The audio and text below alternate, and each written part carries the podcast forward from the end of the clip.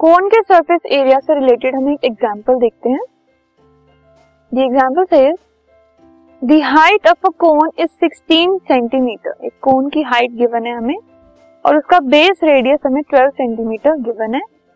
हमें उसका curve surface area और total surface area find out करना है by using pi as 3.14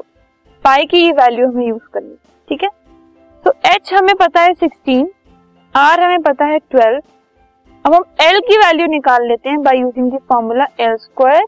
is equal to H square plus R square तो L की वैल्यू आ गई 16 का स्क्वायर 256 और 12 का स्क्वायर 144 को प्लस करके और उसका रूट लेके 20 सेंटीमीटर ओके कैसे आया ये? एल स्क्वायर की value is equal to H square जो कि है 16 का स्क्वायर और प्लस आर स्क्वायर फिर हो गया 256 plus 144 which is equal to 400 और 400 का स्क्वायर रूट होता है 20 सेंटीमीटर अब कर्व सरफेस एरिया का फॉर्मूला है पाई आर एल पाई की वैल्यू हमें कहा गया है 3.14 यूज़ करने के लिए. आर की वैल्यू है 12 और एल की वैल्यू अभी अभी हमने निकाली है 20 सबको मल्टीप्लाई करके हमारे पास आया 753.6 सेंटीमीटर स्क्वायर तो ये हो गया कर्व सरफेस एरिया इस कोन का।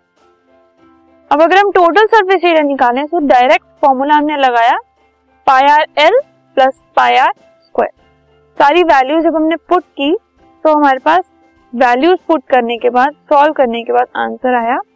1205.76 centimetre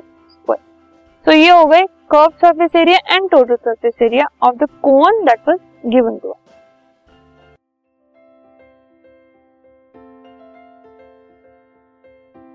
this podcast is brought you by hub hopper Shiksha Abhiyan अगर आपको ये पॉडकास्ट पसंद आया तो प्लीज़ लाइक शेयर और सब्सक्राइब करें और वीडियो क्लासेस के लिए शिक्षा अभियान के यूट्यूब चैनल पर जाएँ।